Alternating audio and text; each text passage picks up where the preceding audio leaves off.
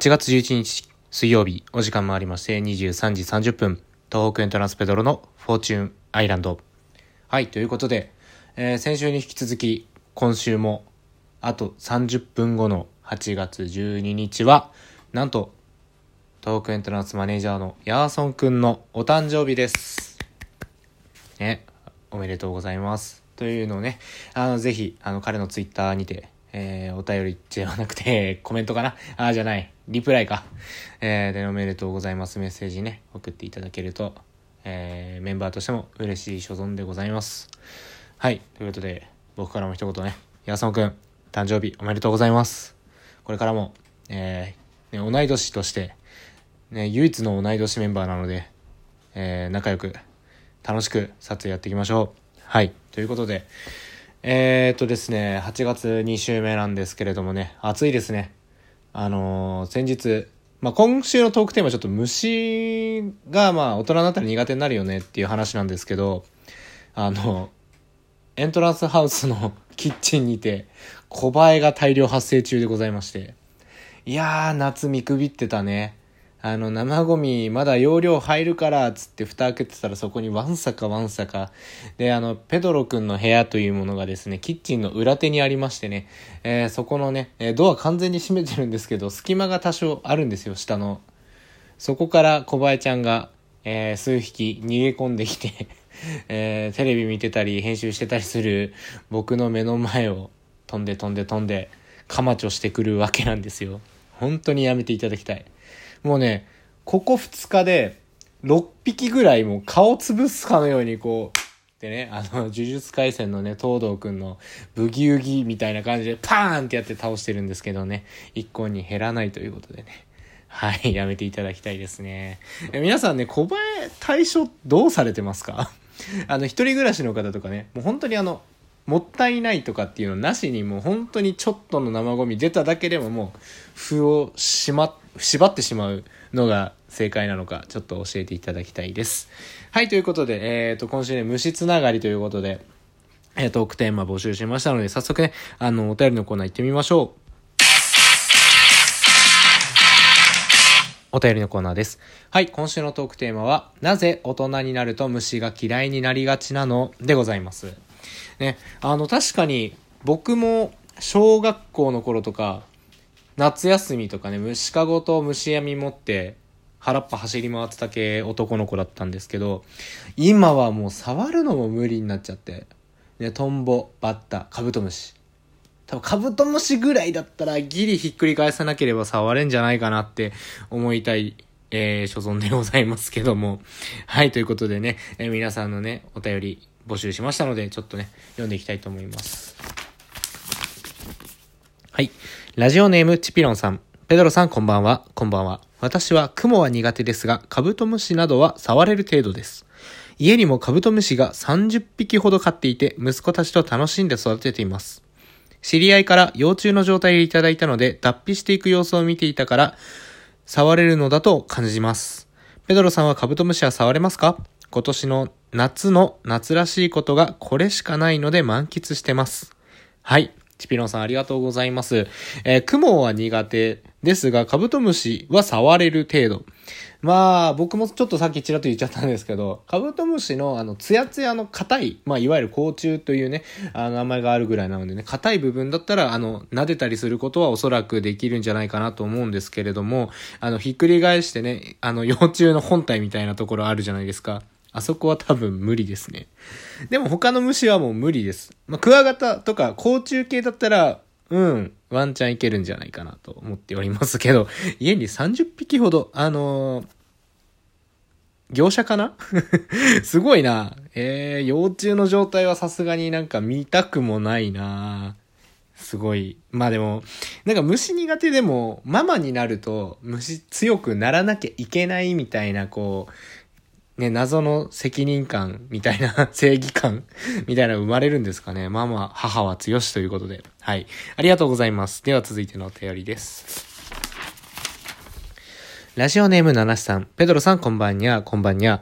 大人になったら虫が苦手とありますが、私は逆で子供の時は本当に大大大嫌いで、雲やムカデが出てきたらもうトイレにも行けませんでした。では、なぜ今は平気なのか。それは私の父と弟が虫がダメで、特に弟はそれはもう大騒ぎします。仕方なく私や母が虫退治します。なぜか弟は私ばかり指名するので、だんだんとへっちゃらになっていきました。カブトムシなども弟の代わりにお世話しました。なので虫は大人になり、連れて慣れるものなんだと勝手に思っています。もちろん好きではありませんよ。できたらあまりお会いしたくないです。はい。えー、逆のパターンの方もいらっしゃるんですね。まあ、ね、お父さんや、えー、弟さんのね、苦手で任されるというのでね、やっぱあの、慣れですかね。体勢がどんどん、虫体勢がついてった感じですかね。いや、僕はもう無理ですね。ただまあ、あのー、ね、ピーヤマくんとか、あのー、虫が苦手で、で、僕も苦手なんですけど、二人してね、もう、キャーみたいな、抱き合っちゃう感じの あの、あれなんですけど、もうずっとそれやってても収集つかないんで、あの、僕が頑張って勇気を出して倒すっていうことはありますけどもね。あの、唯一あの、ピーヤマくんと、あの、僕を比べた時に、あの、ピーヤマくんに勝ってるところが虫を倒せるっていうところぐらいしかないんですけど。はい。ということでね。えー、まあ、慣れないですよ。そんなにやってても、あの、小倍ぐらいは忘れて潰せますけど。はい。というところです。ありがとうございます。では続いてのお便りです。ラジオネーム中んだかりまひろくん。ペドロくんこんばんは、こんばんは。まひろは子供の頃から虫が苦手なので特に参考になりません。以上です。あ、今8月11日17時44分に書いてます。間に合っていますように。来週のトークテーマでお会いしましょう。ということでね。えー、そもそも、まあ子供の頃から苦手。まあなんで苦手なのかっていうのをちょっとね、あの、掘り下げて教えていただけたらちょっと嬉しかったんですけどね。まあでも基本的に虫は気持ち悪いですね。はい、ありがとうございます。続いてのお便りです。ラジオネーム、ナオトさん。ペドロさん、こんばんは。こんばんは。大人になるとなんで虫が怖くなるんですかね？好奇心が子供の時よりなくなるからですかね？私が子供の頃は虫をたくさん触って喜んでいましたが、今はあまり触りたいと思わなくなりましたね。ペドロさんは虫触れますか？はい、ということで、えー、好奇心が子供の時よりなくなる。まあ、それはありますね。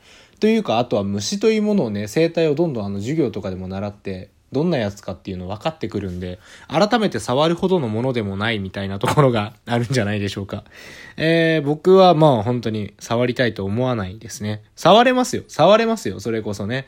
あのなんて言ったってね、ペドロ君優しいので虫も本当はあんまり殺せないタイプなんですよ。